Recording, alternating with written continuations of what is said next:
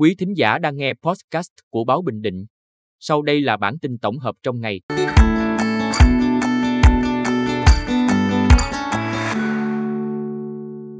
Bản tin an ninh trật tự ngày 15 tháng 9 của báo Bình Định có những tin sau, thiếu quan sát gây tai nạn cho người đi bộ. Tạm giữ đối tượng tổ chức sử dụng ma túy. Cặp tình nhân chuyên trộm cắp ra tòa lãnh án. Sau đây là nội dung chi tiết. Thiếu quan sát gây tai nạn cho người đi bộ.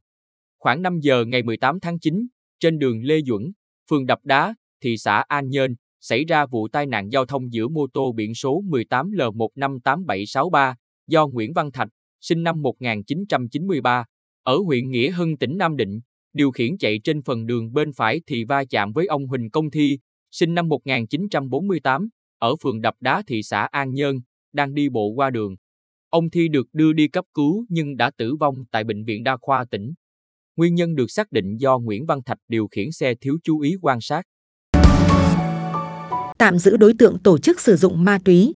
Chiều 18 tháng 9, đội cảnh sát điều tra tội phạm về ma túy, công an thành phố Quy Nhơn phối hợp với công an phường Trần Hưng Đạo kiểm tra hành chính tại tầng 2 ngôi nhà ở đường Bạch Đằng, phát hiện các đối tượng gồm Phạm Đức Nguyên, sinh năm 1994, là chủ nhà, Nguyễn Ngọc Sang, sinh năm 1998, ở phường Đập Đá thị xã An Nhơn, Huỳnh Chí Cường, sinh năm 1999, ở phường Bình Định thị xã An Nhơn, Nguyễn Phi Hậu, sinh năm 1998, ở đường Nguyễn Huệ thành phố Quy Nhơn và một gói ni lông chứa các hạt tinh thể màu trắng cùng một số dụng cụ để sử dụng ma túy.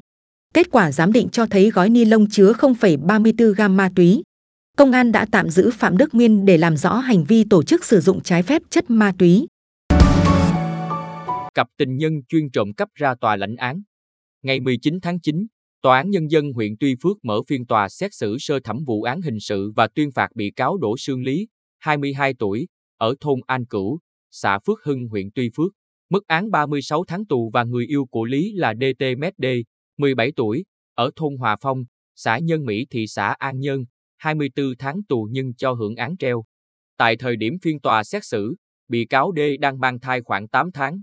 Trước đó, rạng sáng 12 tháng 3 năm 2023, Lý và người yêu đột nhập vào cửa hàng bán điện thoại ở thôn Phụng Sơn, ở xã Phước Sơn huyện Tuy Phước, lấy trộm 8 chiếc điện thoại di động các loại và 5 triệu đồng tiền mặt rồi bỏ trốn.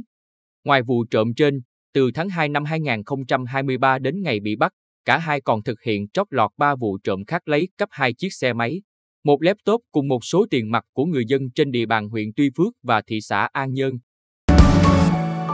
Quý thính giả vừa nghe podcast của báo Bình Định. Xin chào và hẹn gặp lại.